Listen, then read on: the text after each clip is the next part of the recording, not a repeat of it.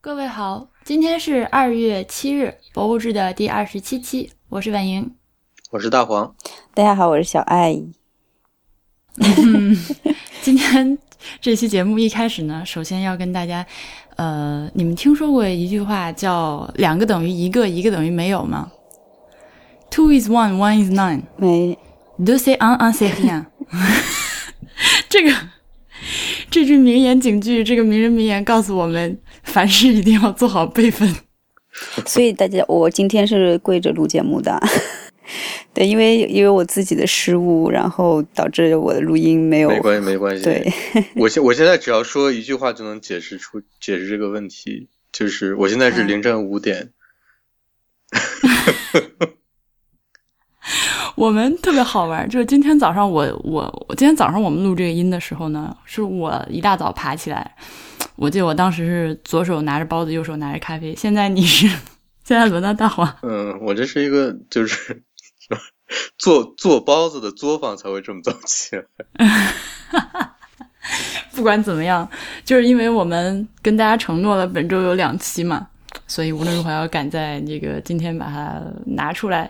再加上今天因为过年，嗯，拜年的音频如果迟到了就不好玩了，所以哈哈哈，我们重新录一遍吧。好吧。那我可以，我我可以坐着录吗？你坐着吧，你坐着吧，你起来吧，起来吧。嗯。所以我我们现在就是各位同学一定要进入状态，假装我们之前聊过的梗都没有聊过，重新来一次。我一定会演的很好的，嗯。对啊，我们加油！演技都都 max，现在起来。好。嗯，那个各位同学，本期呃是那个拜年水货节目，并没有任何干货，就是纯闲聊哈。那个，所以就这么开始了。哒哒哒哒哒哒哒哒哒哒哒哒哒哒哒哒哒哒哒。你们俩说话也是第二遍了，怎么还不会？这音乐来太突然。哒哒哒哒哒哒哒哒哒。那好吧，那好吧，那这个煽情的音乐，什么难忘今宵，就回头晚点再弄啊。我们一会儿上线的时候，应该正好是国内春晚的时间。我们特别那个，就是特别作死。那我们正好是我们今天录的是一个是一个一个小时左右的对抗央视春晚的音频节目。对，嗯，是的，太棒了。我们向宇宙中发出了一声强烈的呼喊。你把呼喊内容说一下。就是 fuck 央视啊之类的，这样。你这个要剪掉吗？不不用吧，好吧。fuck CCTV，OK，咱那第二遍录，咱们就说点上一次没说没说过的好玩的事。你先说一下你教授那事儿吧，大黄。啊，好啊，但是不算是教授啊，好吗？就是就是呃，我我认识的一个教建筑的一个讲师，他是去年十二月末的时候接到了一个国内某某大学的邀请。呃，他带几个德国学生去了那个大学，做了一个学术的，就算是交流吧。呃，他去的时间很短，就两天。然后那个大学是在我们国家的东南沿海地区。嗯，好，然后呃，这个好玩的事儿是，他去了回来之后，我在。微信的朋友圈上看到了一个某某公众号的分享，就是跟他去学术交流这件事儿有关的内容。呃，里面首先写的是某某某德国大学的 院长谁谁谁，就是我的这个 讲师朋友。哦，当时就啊，院长，首先就是我什么时候升的官？对我我我首先并不知道有那个有院长这个人。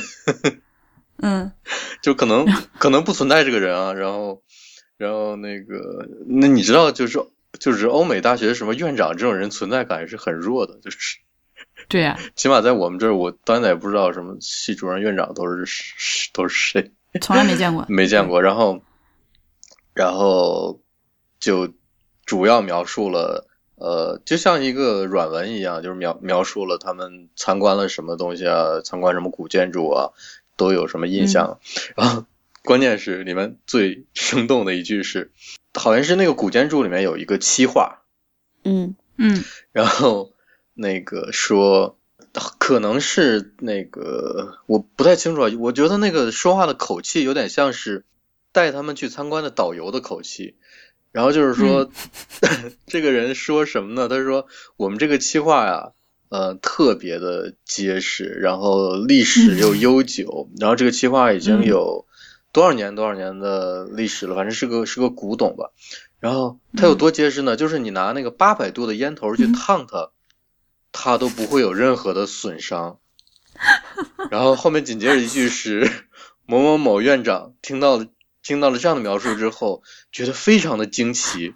然后后面的我就没有再看下去了，笑哭了，我都这个。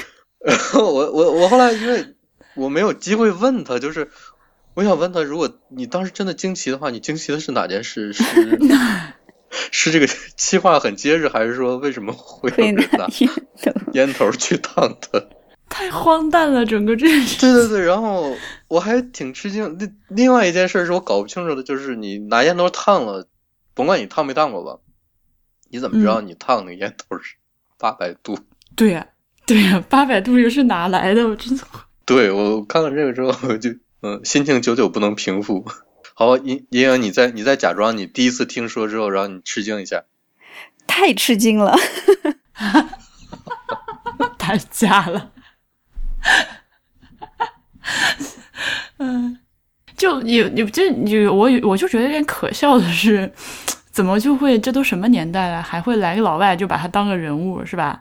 也不管到底是可能整个学校里面也找不出两个德语说的顺溜的人，稀里糊涂就把人当成了院长，还是吧？就就跟你说这语气，就是我们这个七画八百度烟头烫不坏这种语气，特别像是那种。呃，你说对，但是你这跟这你跟这种你讨论文物保护，你有啥好说的？真是急人。所以就是这个，这个我们今天就是前面录音的时候也一直在，就是说了好几个事，都是围绕着一个，就是都有一个串联起来的主题，就是我们中国人民有的时候身上有一种天真，就是天真淳朴的，就是呃那种什么什么那个呃大呼小叫、呼朋引伴、随地吐痰、排队插队是吧？这个围观聚众，都背后都透着一种。都透着一种天真可爱。我觉得这这你就说是傅文涛说的嘛？我觉得就是这是我们之前录节目引出的一个结论哈。然后在引出这个结论之前的话，其实我们是呃铺垫了一大段故事的。然后也是我们本来就是这期对最主要想要聊的那个故事嘛。然后所以咱们先把那故事先再聊一遍吧。都说要假装之前没聊过。好。所以我们这期主要要聊的这个事儿呢，就是跟之前大家那个许了愿的，就是要说我我看电影的事情。是的，哎呀，这已经是第三遍说这个事儿了。好，所以呢，关于我看电影的事情呢，就是说，呃，报告我出生于那个呃那个九零年之前的那一年，不能说的那个时间，这个很具体了哈。哎，那一年也不能说了吗？那年一直不太能说呀，啊，就这样吧，反正我这么一说，大家也都知道什么时候，所以也快二十七岁的人了嘛，对吧？哎，嗯，好，一直到二零一五年的十二月份，就是人生第一次走进电影院，就是第一次买票进电影院看哇哦，什么？哇哦，赶紧没有戏再做足一点。就我第一次听说婉莹，婉莹就当时就跟我们说去看电影的时候，我们都。就好了，那你去看就好了，什么之类的。后来在过去聊起来之后，才发现说这是他将近三十年人生第一次去电影院看电影。然后呢，当时不要说将近三十，给我的那种冲击，就跟刚才听大黄说那个八百度烟头烫气化那种 冲击差不多，好吃惊哦那种。我觉得，我觉得冲击比那个大多了，好吗？因为当时婉莹在在微信朋友圈里面。呃，不是朋友圈，就是我们的群里面发了一句说：“我今天要去看电影了。”然后我们大家谁都没有，然后你们都没有理，谁都没有理他。我就想说，搜我有什么好说的？对。但是事实的 情况就是，对。对，你要你要这么说，这个这个震惊程震惊程度比前面那个强的，我可以理解。前面那种呢，就属于我们中华大地上，就是是吧？每天都在发生着。像我这就是属于纯奇葩。但是我要跟你掰扯掰扯，就是这个二十七岁为什么不能算成三十岁这件事情？就是 行，你说好，你开始吧。嗯，那个呃，加拿大从从前两年开始，呃，就是不再使用那个一分的硬币了。嗯嗯嗯。然后呢，就是说，呃，是那个三分钱以下就是算成零，四分到七分就算成五，八分九分也算成零，就是八九往上，七就往下，你知道吗？所以我现在呢，基本上等于二十五岁。往下算是吗？好，解释的好。而我是那天跟我们那个北外的那个王柱老师，他来蒙特利尔，我们一起吃饭聊到这个事情，他就在说这个这个词应该怎么翻译。嗯，就是我们中文有四舍五入嘛，但是它也你也不能翻译成四舍五入，因为它是它不是四五的，它是那个四五六七归五，嗯，对，八九零一二三归零。然后王老师非常非常那个就是呃慢悠悠的跟我们说。我们做翻译这么多年，我就说从来不是说一个东西中文里面不存在就不能翻译的，一定是存在一个好的翻译的。你看，我就把这个东西翻译成“舍入”，哇！当时我觉得老师你好厉害，老师翻译成“舍入”，因为对，你想，因为这个东西我好像差打的有点远，但是反正是闲聊。这个东西就是因为法语本身的那个词，你如果不跟人解释，他们也不知道是什么意思。嗯，所以你中文翻译成一个不解释也不懂的词呢？也是可以的，伟大的翻译事业。我打岔完毕。对，那我当时去看电影呢，我先说之前的事情啊，就是之前为什么一直没有看电影呢？是因为我我们家就是我在老河口。啊，你总说你是在一个小地方，小地方，我今天终于知道是哪里了。我之前绝对跟你说过，你看你都不爱我。然后因为太因为那个地方太小了呢，所以呢，就是有一个形同虚设的电影院。就是是有一个小剧场的，但里面基本上就是不会上片子，那就没有去过，就是没有去过嘛。嗯，如果我们刨除学校礼堂、阶梯教室放的那种那个爱国教育影片的话呢，嗯，就是说我上上在北京上大学之前是没有去过电影院。哎，那我打个岔，你们的这种这种规模的村 算是什么镇？县县级市。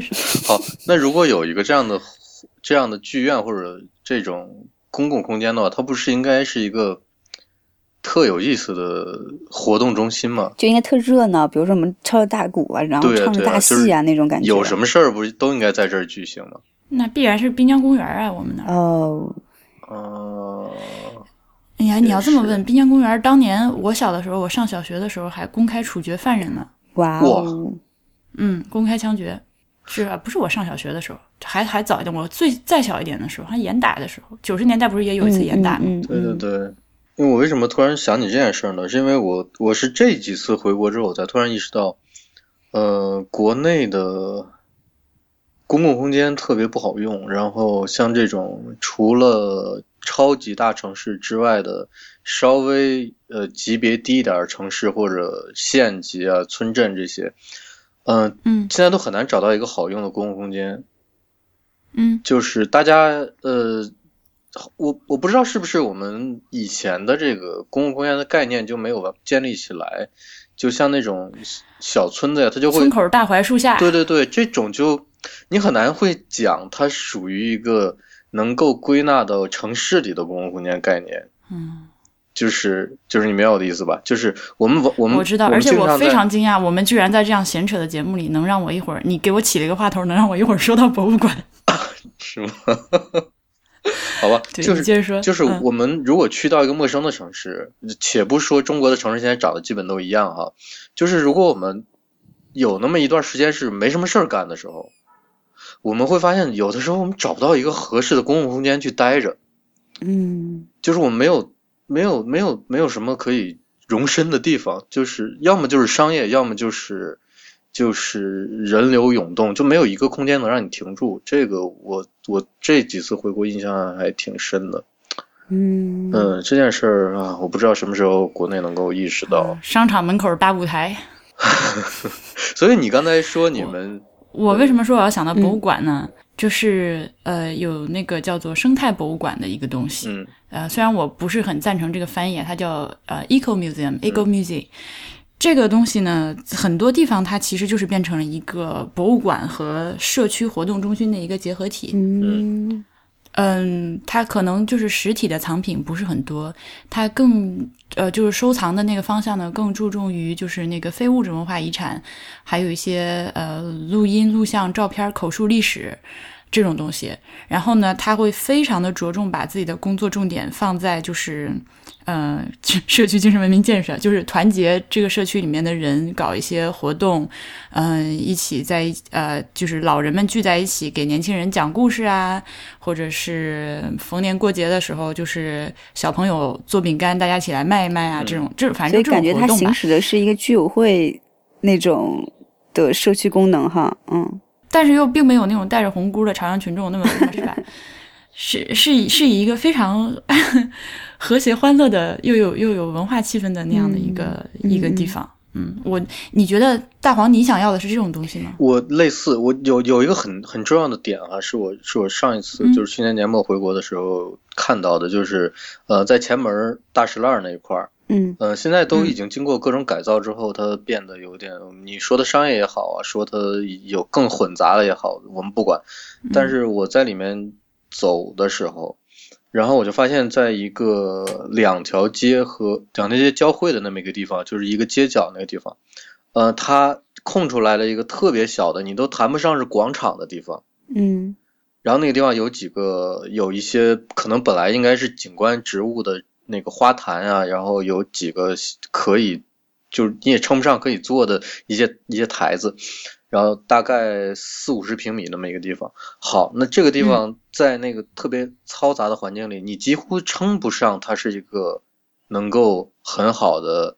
呃，有一些空间上的质感的这么一个这么一个场所，但是即使如此，即使是周围车水马龙，人走来走去，那个地方还是聚集了很多人，就是周围的生活生活在那人，他们就下棋啊，然后小朋友在那那里面跑来跑去啊，你会觉得哎，突然觉得哎，这个地方还挺有意思，挺好的，好像应该把这个空间再处理一下，让它变得更好，但是很可惜的就是，并没有，就那个就那个。那个地方就是野生的感觉，呃，但是即使这样，人们还是会自动的往那个地方聚集。我是觉得中国中国城市里这种空间特别特别少，这件事是很可惜的一件事。其实自发聚集的地方才是真正的，没错，才是真正的有意义的一个一个城市里面的一个能让人停住的一个点。对你这让我想起香港中环菲佣周末聚会。没错呀，但是这是。这是在人人自主利用空间这是这这方面讲是没有问题的。嗯，就是其实就，呃，我这会儿脑洞就这这这种这东西就跟根雕一样是吧？你得随形。对，就是。大家都往那儿去，然后咱们就可以依照着这个人群的趋势，把这个地方稍微改造弄一弄。其实就是比你说的那种拉出一张地图，然后就在上面开始画圈儿。对，差距太多了，而且而且高明太多了。怎么说呢？就是城市是活的，嗯，就它它会不断的生长，不断的发展。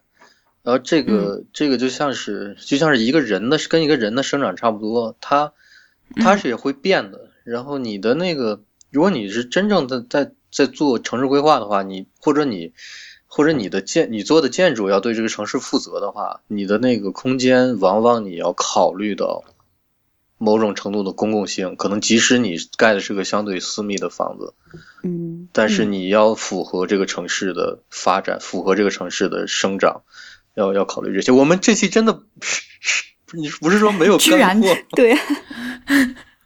我也很震惊啊！我我我刚你一边说，我一边决定了这一期的这一期的这个录音的题目叫做“每一次录音都是崭新的”。呃，那好吧，你你还有你还有干货要往外掏吗？没有，我继续说看电影的事儿了。好，你说吧。嗯，所以就是到北京上大学之后呢，也是呃那个大二有一天，我们寝室一个姑娘说，那个我们寝室全全体女孩一起出去看电影，然后我就说了一句，我说以前还没去过。然后就大二那一年，零七年，将近十年前的时候，我说出这句话的时候，他们几个人就已经，我勒个去，怎么会有没有看过电影的人？然后就是，然后我就意识到这是个事儿，就我知道我这件事情，就我我跟很多人说我没看过电影的时候，他们的反应就是你这不是有病吗？但是我就觉得，哎哎，好像大家都看过，只有我没看过。三炮就是我有点享受这种我说出一个什么事情大家哇哦一下的那种感觉。对不起，我知道我这样很很很很没事，你还年轻嘛。然后我当时就说，嗯，我我是还年轻，我还没做完，我就说那要不然你们去吧，我再保持一下这个记录。哎，那对，那是什么原因？激就是让你鼓鼓起勇气，然后下定决心要踏进电影院呢？我跟你说，就是 PMS，因为我后来一直想的吧，我说这么是吧？这个我人生也其实，你要不我是小的时候觉得啊，当时觉得人生这也算是个第一次，是吧？至少可以把它留到个什么比较好玩的节日啊，或者什么。就有点纪念意义的日子，去去看个电影，就是对吧？因为你你人生有很多第一次是你自己不能选择的。嗯，当我发现了一个有点意思的第一次之后呢，我就想保持一下这个记录。但是呢，我我这两年就是 就是成，你知道吗？人就会成长，我就会发现，其实其实人生有无数个第一次，就是你我我发现自己越来越发现自己每天都有第一次。各种各样的事情，就是有些是可掌控的，有些是不可掌控的。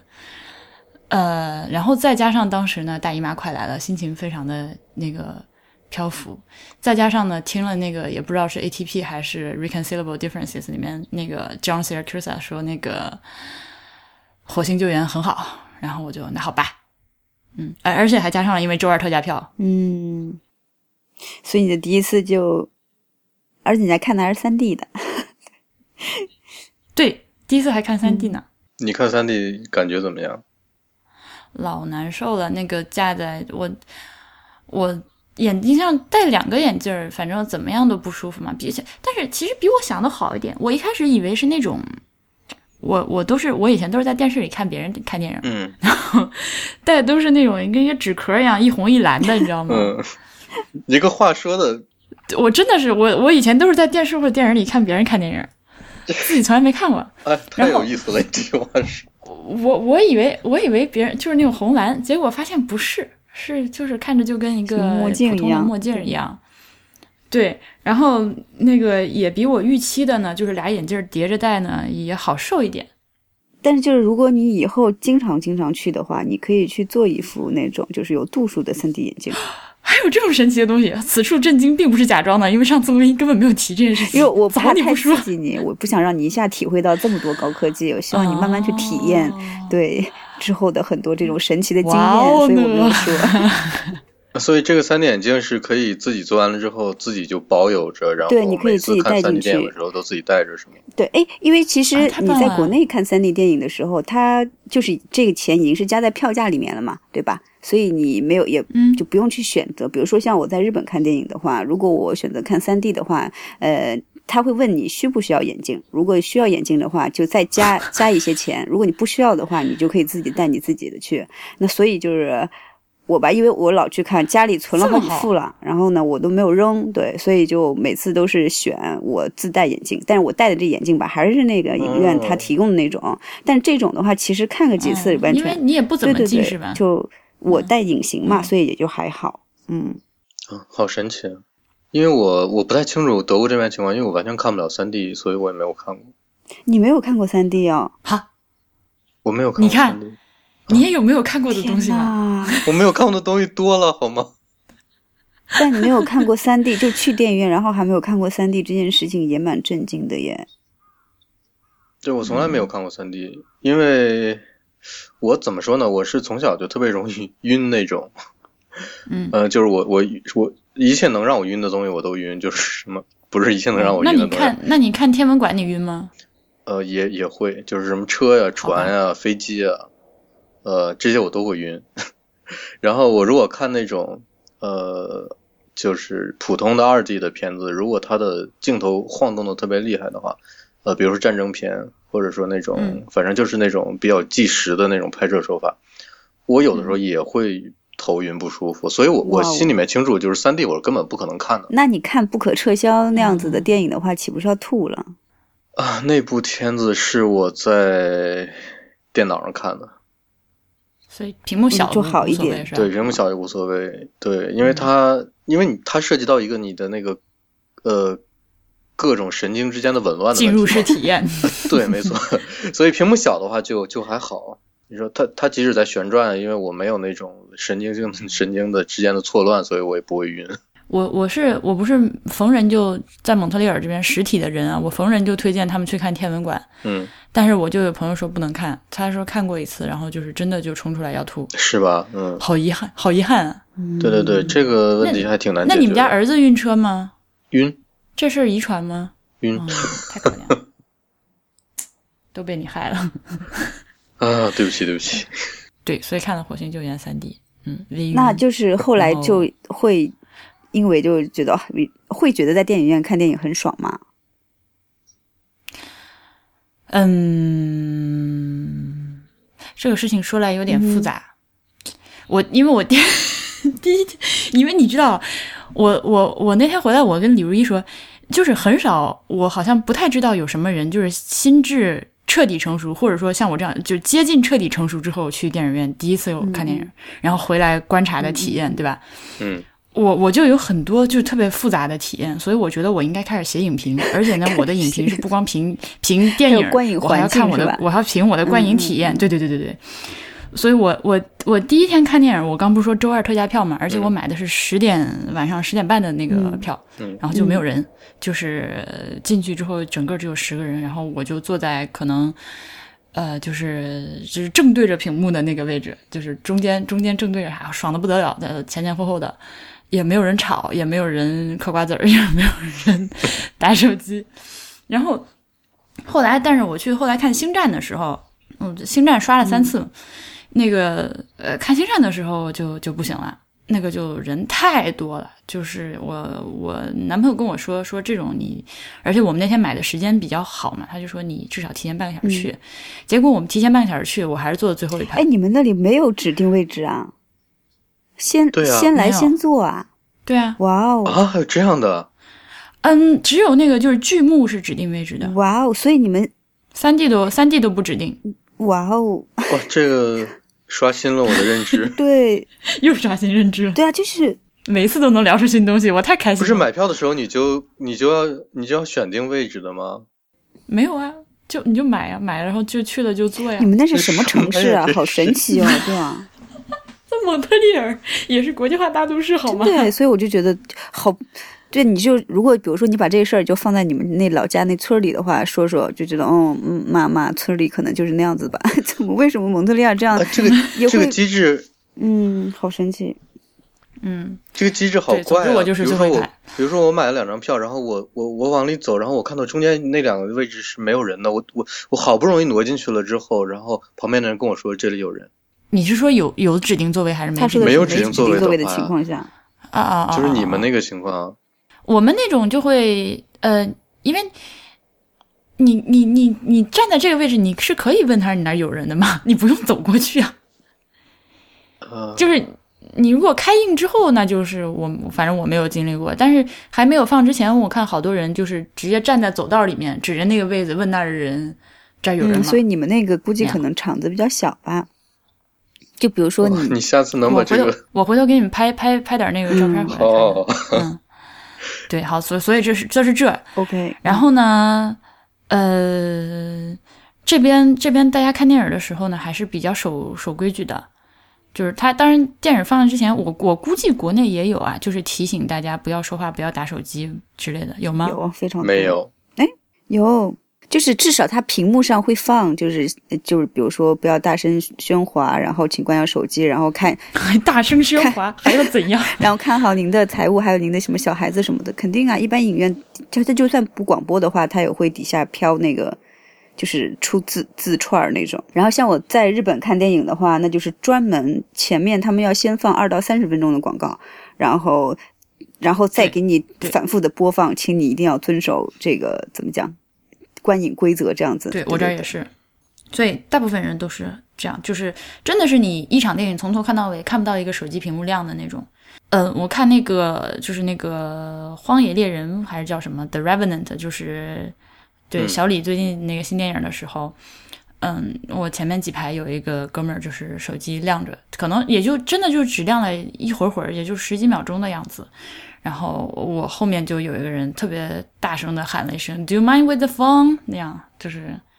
嗯，就就就，然后那个人就前面那个人就一声不吭就把手机给摁下去了。嗯，所以就但这样感觉国外的那种在电影院里容忍，哎，不能说傻逼吧，容忍这种不文明的行为的这个点好低哦。只是就是因为手机屏幕亮了，他们就会讲嘛，对吧？对我男朋友跟我说，他在国内，他他在那个看电影的时候，有后面就是大娘，就是脚就直接 就是一回头看两只脚伸在自己椅背上，就。就真的真的蛮奇葩的，国内影院，嗯，就真的是当自己家客厅那种感觉一样，嗯，就是那种什么嗑瓜子儿的呀，或者什么这这就不说了哈。然后因为电影院有时候可以吃东西嘛，你可能有时候把握不好这个度，那种就是砰砰砰，然后铃声不关，然后还能就是正常接电话，而且以普通的这种音调，然后呢，而且还聊天的那种内容还是，哎，我在看电影呢，开始闲聊那种也有，你知道吗？这这是也是特别刷新你世界观的一个行为，然后也那这种会有人出来制止吗？会呀，肯定会呀。嗯，一般情况下大家也都是忍个那个二三十秒，然后先是周围开始有那种不满的声音，比如说什么啧啧呀，或者是怎么着，就是在暗示他。但是比如说那个人如果聊的还是非常水深火热的话，就会有比较有勇气的大哥呀，或者是 对。会站，就是怎么说，会会去制止他，对。然后一般情况下的话，那他可能就，诶，反正还算挺不乐意的吧，会收起来。但是也有那种再反击回去的，就是我打电话关你什么事儿什么的。所以我就见过在电影院打架的，嗯，这就是就因为这种淳朴可爱，淳朴可爱，对。然后引出了淳朴可爱，然后你再说说这背后的逻辑呢？啊，你是说为什么觉得他们淳朴可爱啊？对，就是说。这这个话不是我说的，这个话是窦文涛说的。他就是说，你换一种角度去看，他们是挺讨厌的，是挺吵的。但是呢，就是有那么一种，就是前文明社会的人身上透露出来的一种，他不觉得自己做错了，就没有多想。对，就是没多想。就是你要说他单纯也好，你要说他就是愚笨，就是也好，反正就是就是有那个劲儿。为什么那么多人喜欢猪八戒？不是，但是但是吧，就是因为。我觉得很多，哎，怎么说？他那个说法挺挺新颖的吧？确实是一个考虑的角度，但我觉得有有时候正是因为这种所谓的天真，我觉得他肯定不不不，我觉得窦文涛说这话，包括我转述他的话，当然不是说喜欢，所谓的就肯定不是这个，那个可爱是不是普遍意义上的可爱？是有一种让人看着觉得哎。还能这么玩？有一点无奈的那种可 爱。对对对，啊，我对我有时觉得有时候就是那种真的被气乐了，有时候对，就是被气乐，就觉得感觉气乐了那种。你也没有什么办法。是，对。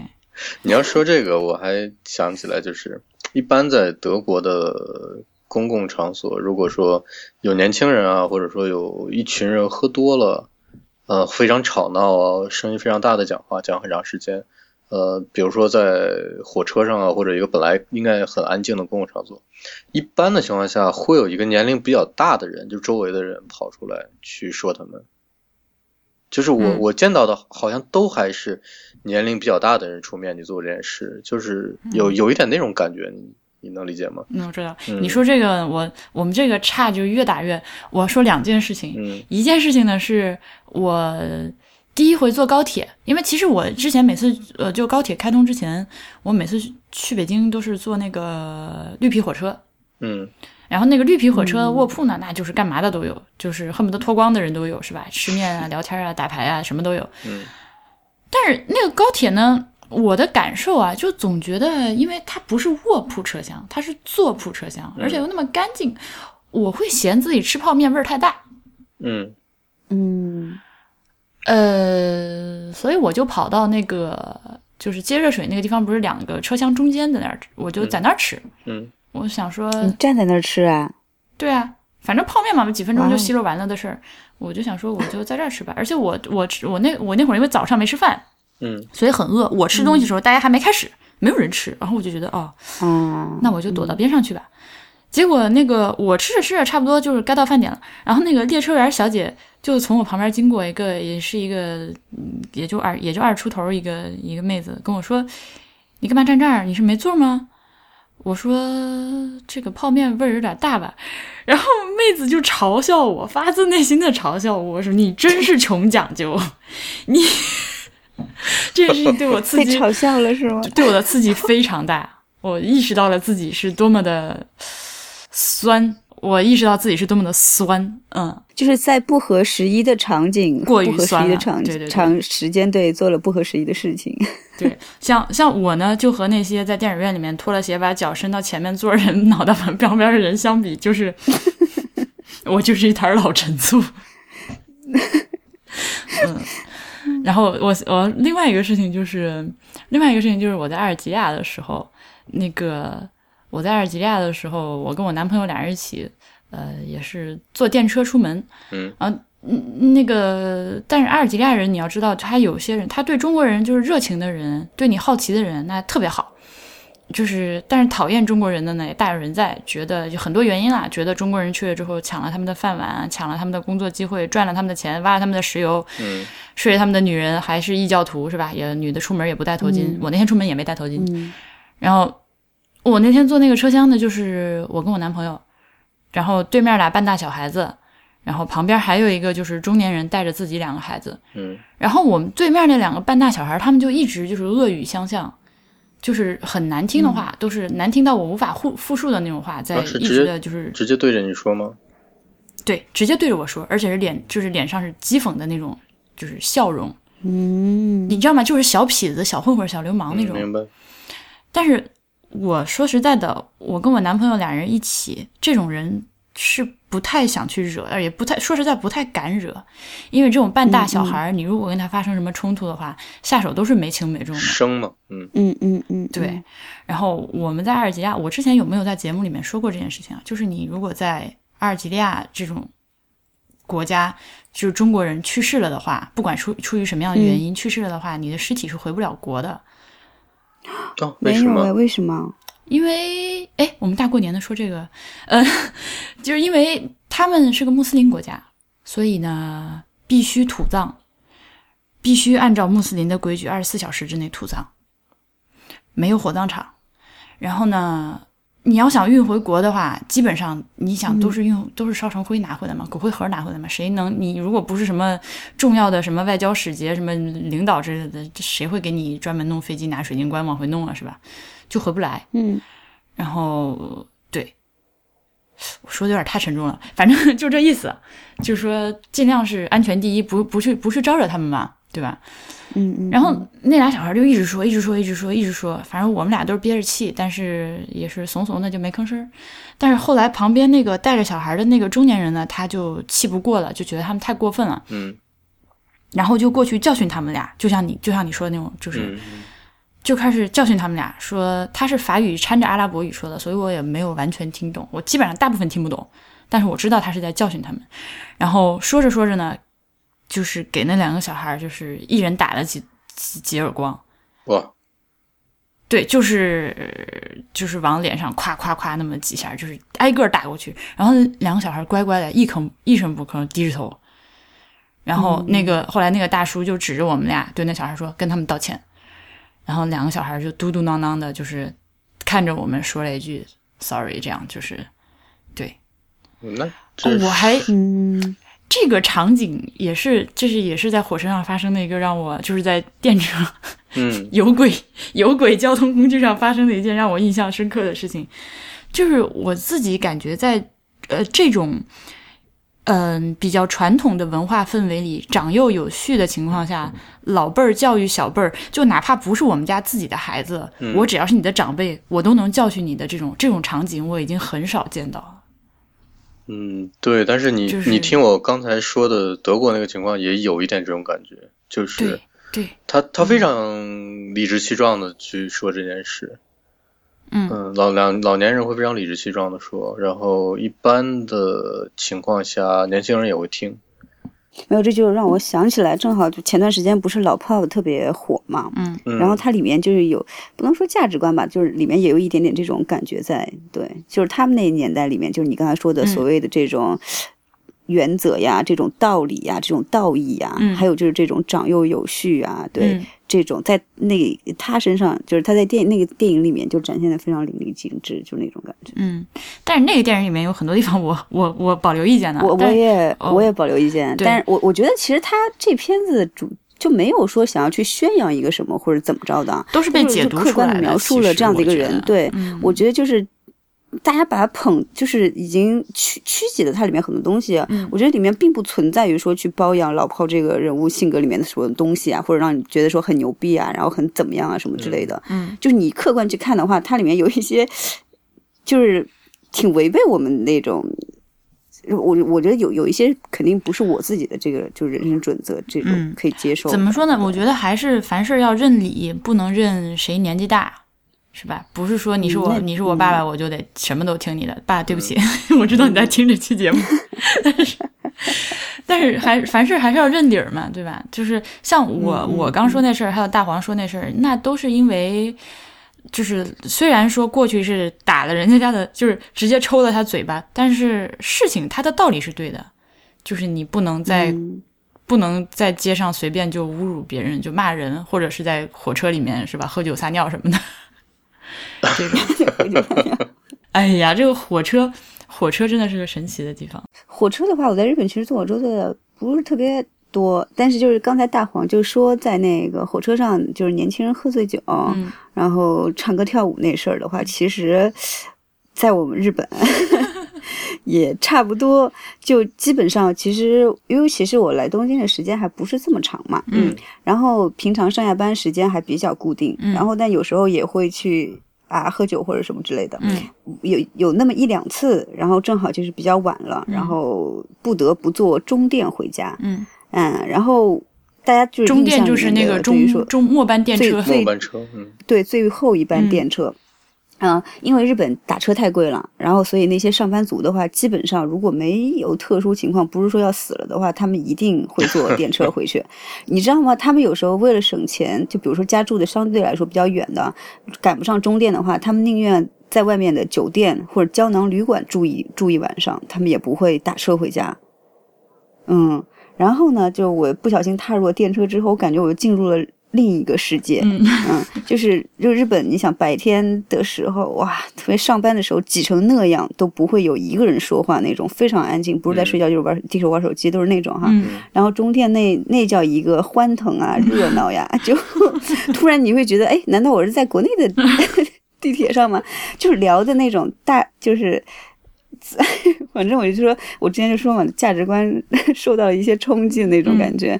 那三三五五，就是还趁着这酒劲儿，然后还接着刚才那种话茬再继续聊，嗯然后要不就是已经就是有那种喝醉醉到不行的，整个就是以各种姿势瘫倒在座位上，有的甚至就就怎么说躺在过道里什么之类的，嗯就全部都有，你知道吗？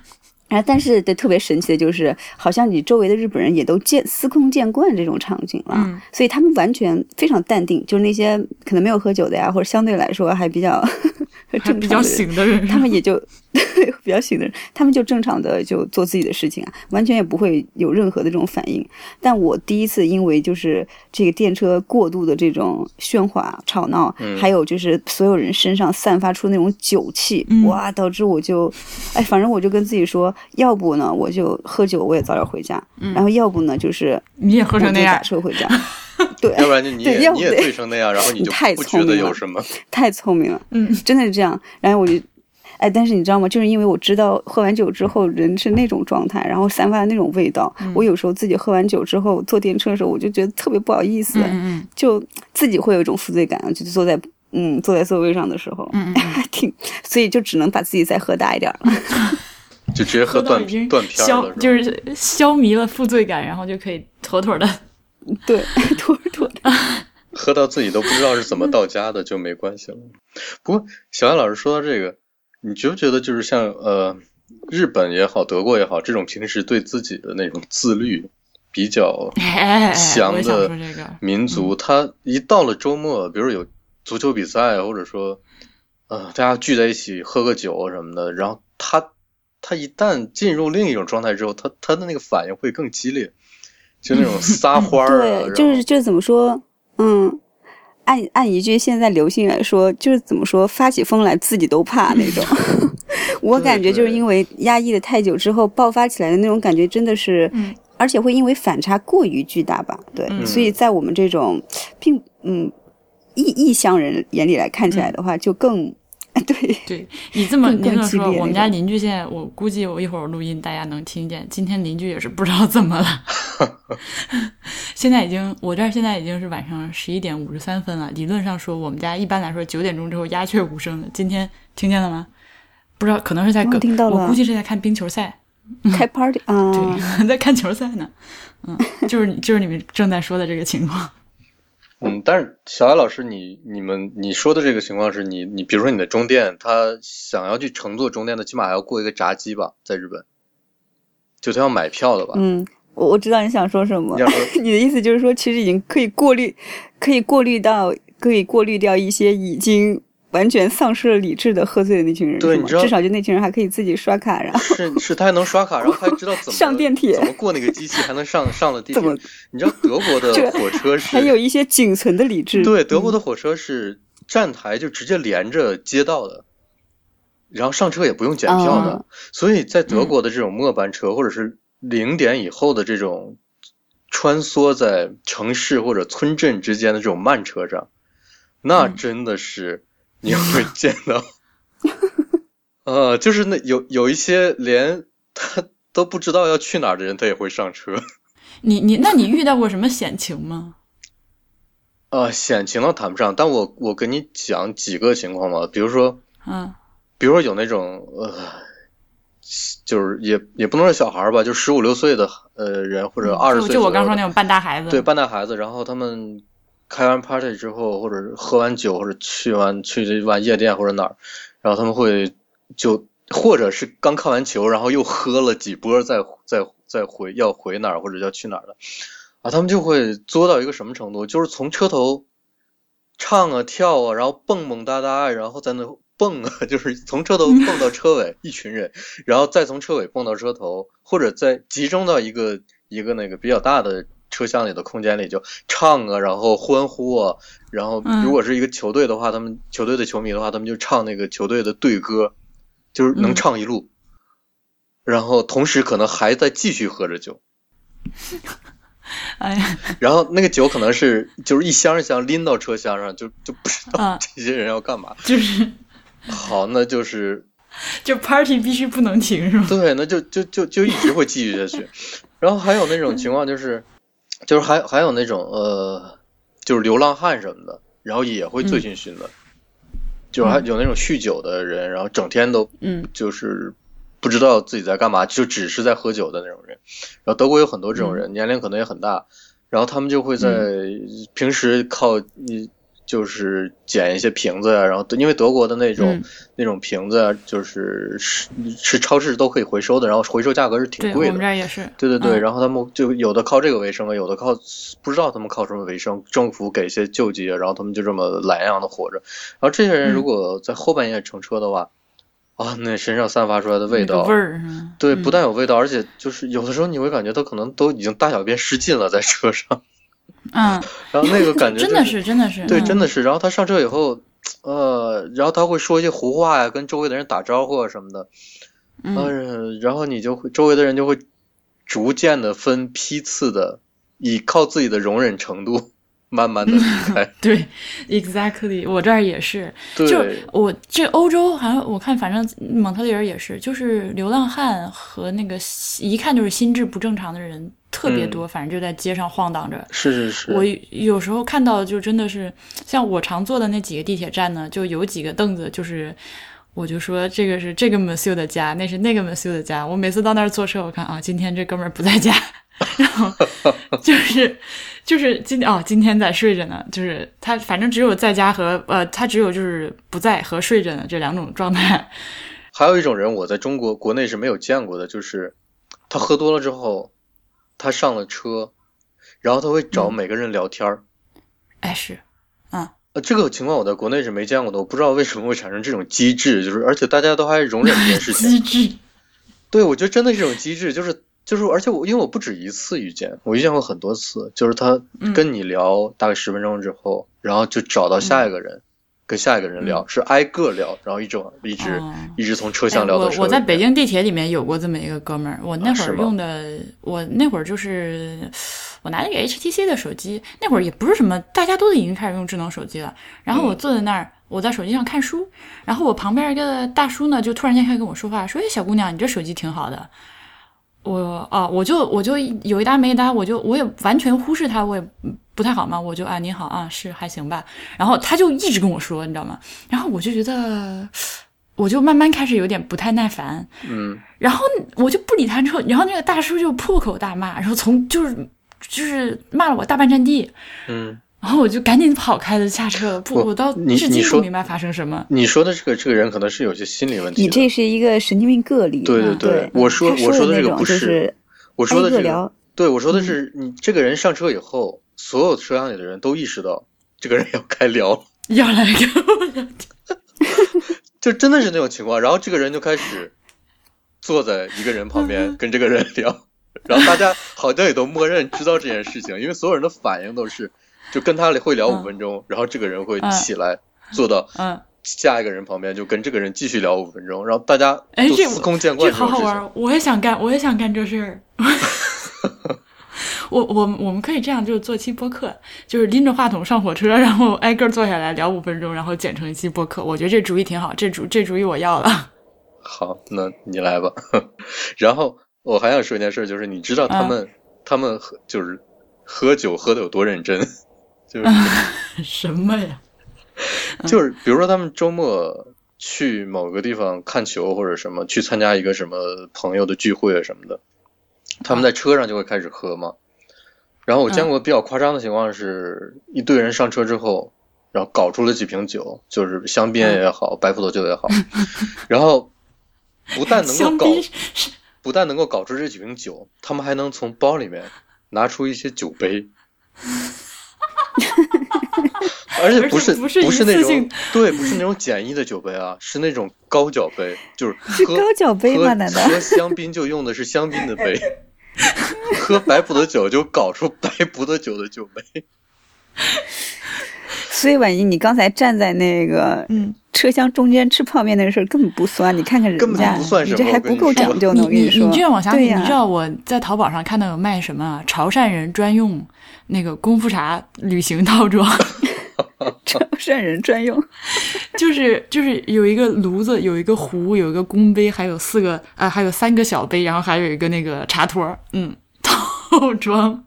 据说就只有潮汕人会这么搞，嗯，嗯，好棒啊！对，就大概就是这种已经呃这个饮茶和你说的喝酒的精神已经深入到了。深入到了在这个地区生活的人的血脉里面。说说到说到深入到在这个地区生活的人血脉里，我要说一个深入到了魁北克人民血脉中的东西。我那个看电影，我我到现在也不能接受这件事情，就是看电影为什么可以拿东西进去吃？凭什么你们就可以拿东西进去吃呢？当然要拿东西进去吃了。嗯，这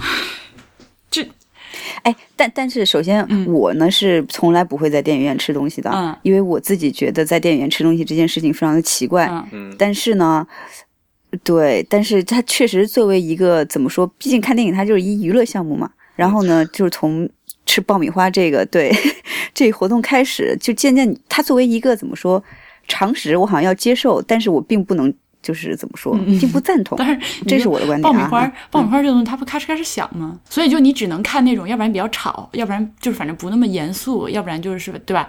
不然那种特严肃的电影，就我说我看的那个《The Revenant》，然后好多就是嗯大长镜头，就是啥声音没有，就只有风声的那种，然后这样大家全场人都很紧张，我觉得特别搞笑，就是拿着一大捧爆米花的人都不好意思吃。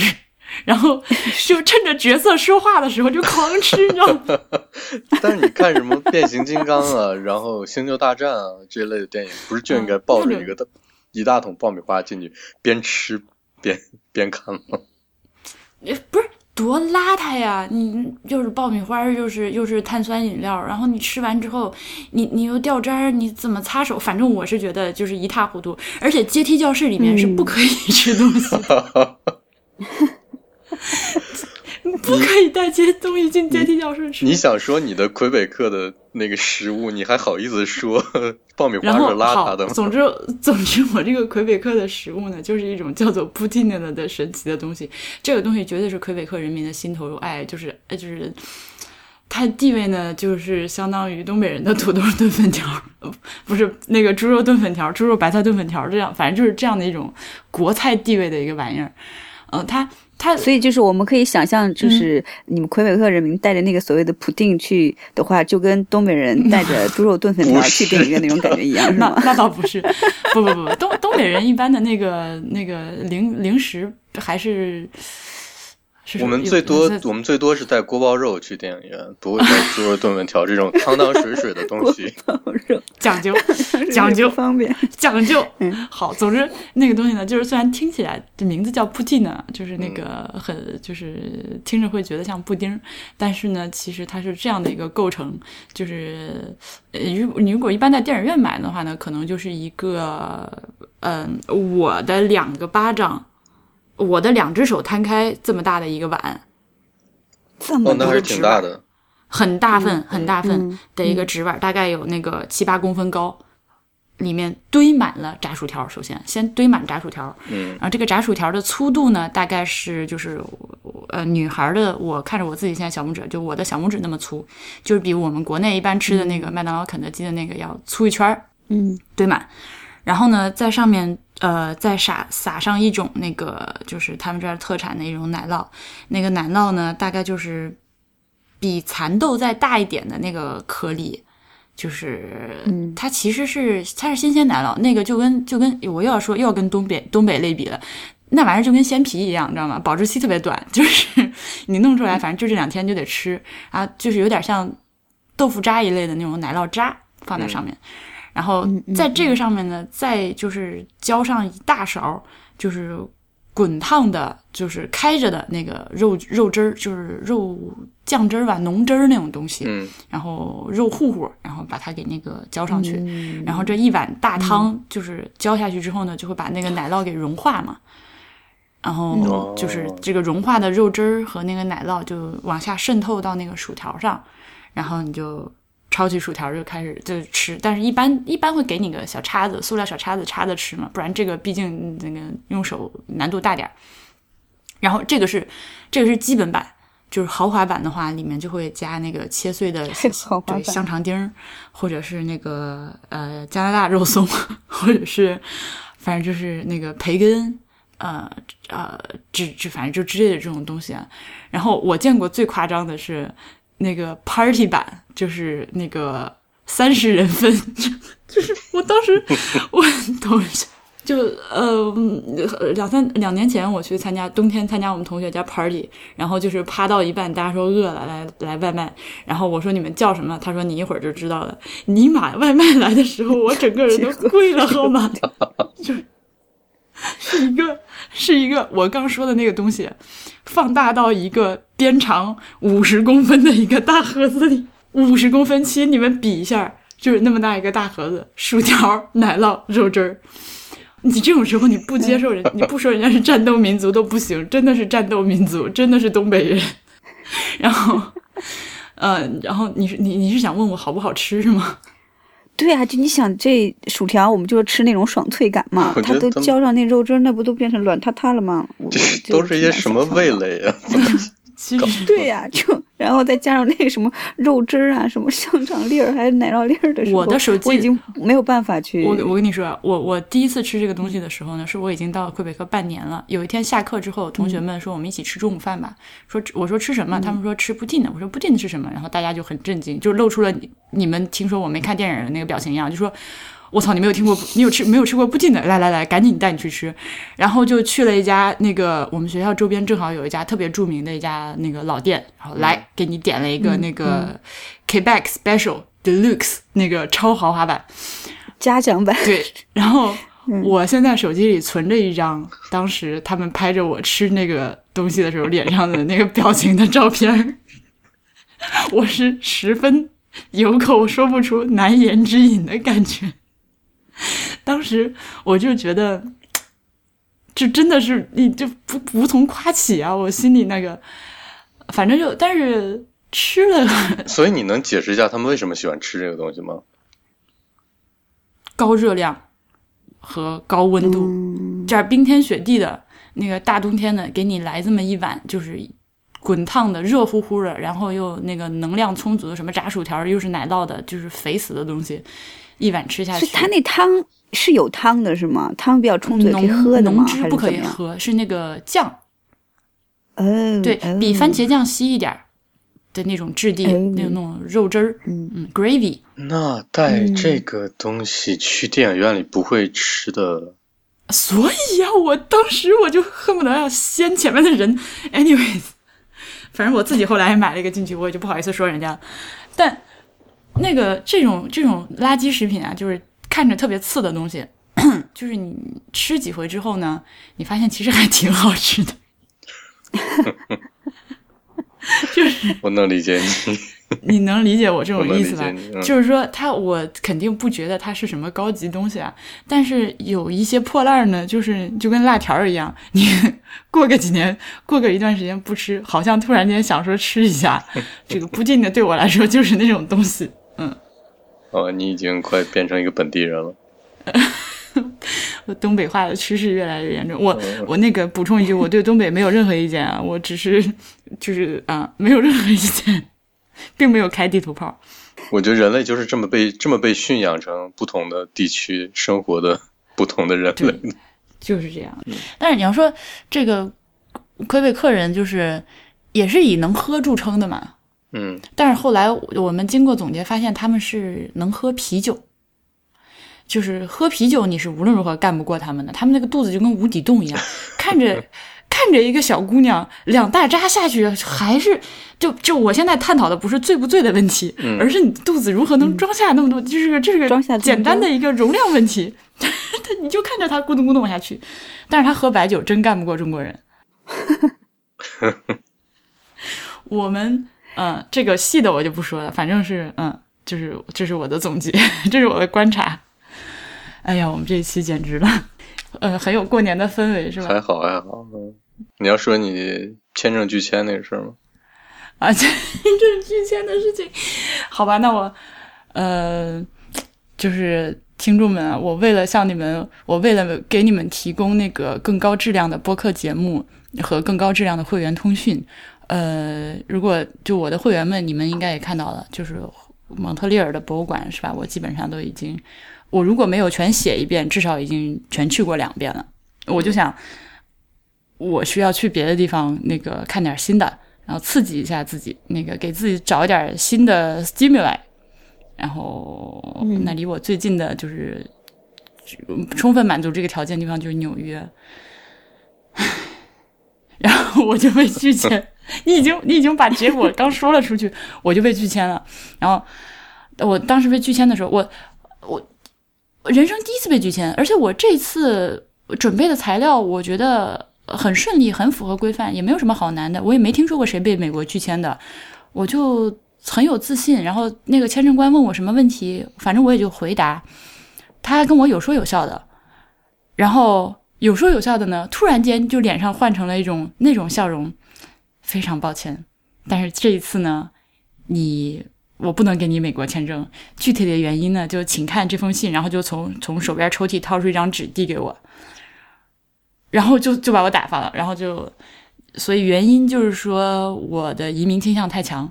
我我此处有两个问题啊，第一个是他拒签之后，你的你的护照上会有一个没有还好，没有是吗？没有。然后就是可以申诉吗？不可以，他说这个 decision 是 final，cannot be appealed。嗯，好吧。对，嗯，所以他他那个他那个意思就是说，呃，我们美利坚合众国是吧？默认所有申请到申请我们美国签证的人都是要偷渡的。就我默认你们都是想来那个，就是以就就我也不能这么说，不不不，他是他其实说他原话是默认你们都是有移民倾向，想移民美国的。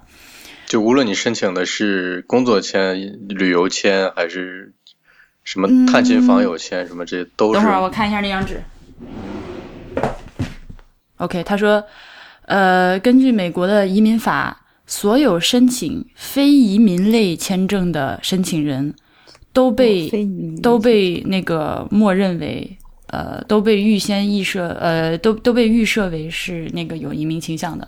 嗯，就是那就是所有的申签签证签申申签证申请都是被对，不管你是工对，不管你是工签还是学签，反正你只要不是直接申请移民，他都认为你是。所以啊，他就有罪推定嘛，就是你你今天说的，对，就是有罪推定。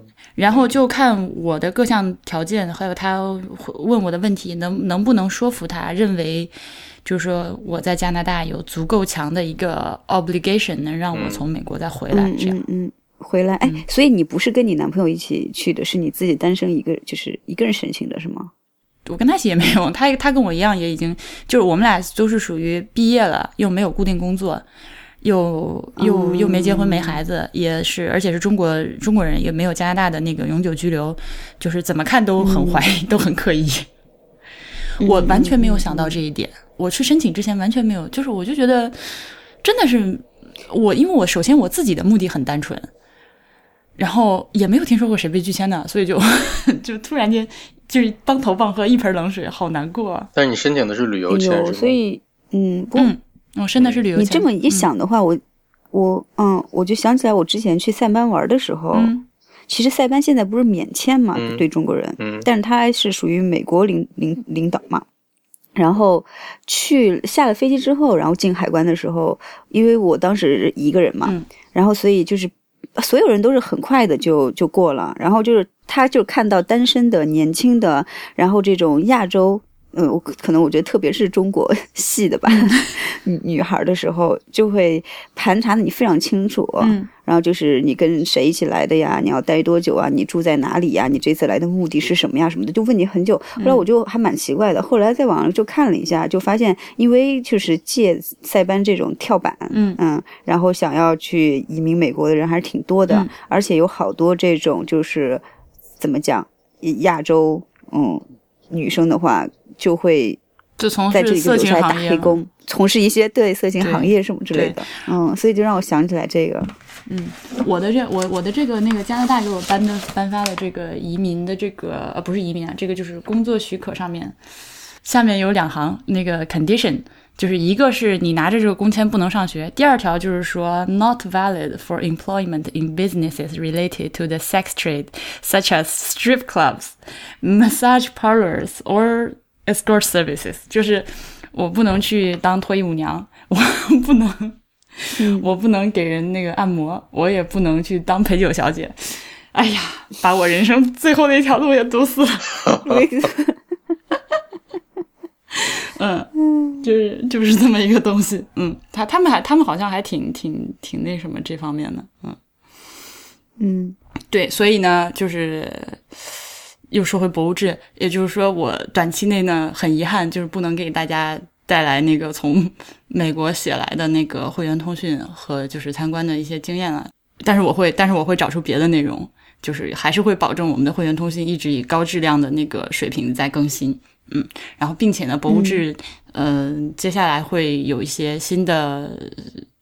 不大不小的动作吧，也希望大家一直关注我们，就是各种那个社交媒体，呃，包括包括我们在新浪微博也会，我最近会更加频繁的更新。就是以前我们的就是关于节目内容的图片都只是放在 Instagram，嗯，后来呢，那现在从今以后呢，就是会在 Instagram 和微博都发，这样就如果如果大家那个翻墙不方便的话呢，就会更容易看到一些我们的新信息。嗯嗯嗯嗯。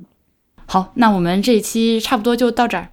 呃，音乐响，音乐响起，噔噔噔噔噔噔噔噔噔。好的，感谢各位今天收听我们的博物志节目。在此辞旧迎新之际，我们向全国各族人民、向台湾同胞、港爱同胞、海外侨胞、向全世界的中华儿女拜年啦！你怎么跟排练过一样？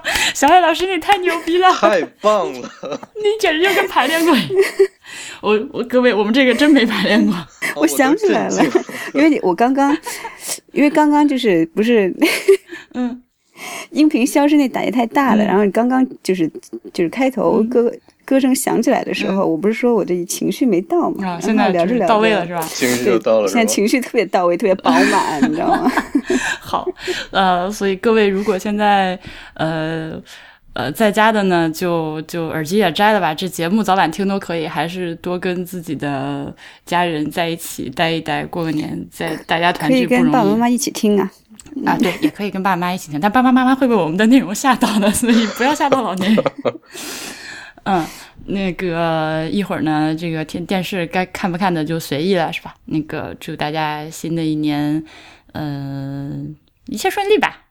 我我挺不会说吉祥话的，嗯。嗯，每一天祝你们每一天都有新的第一次，每一天都有新的成长和进步，这也是我对自己还有博物志的期许，就是我希望我们能越做越好。嗯，大家就好吃好喝好玩儿，然后对新年快乐，过好春节假期，新年快乐，然后咱们下周再见，下周见，拜拜，拜拜，拜拜。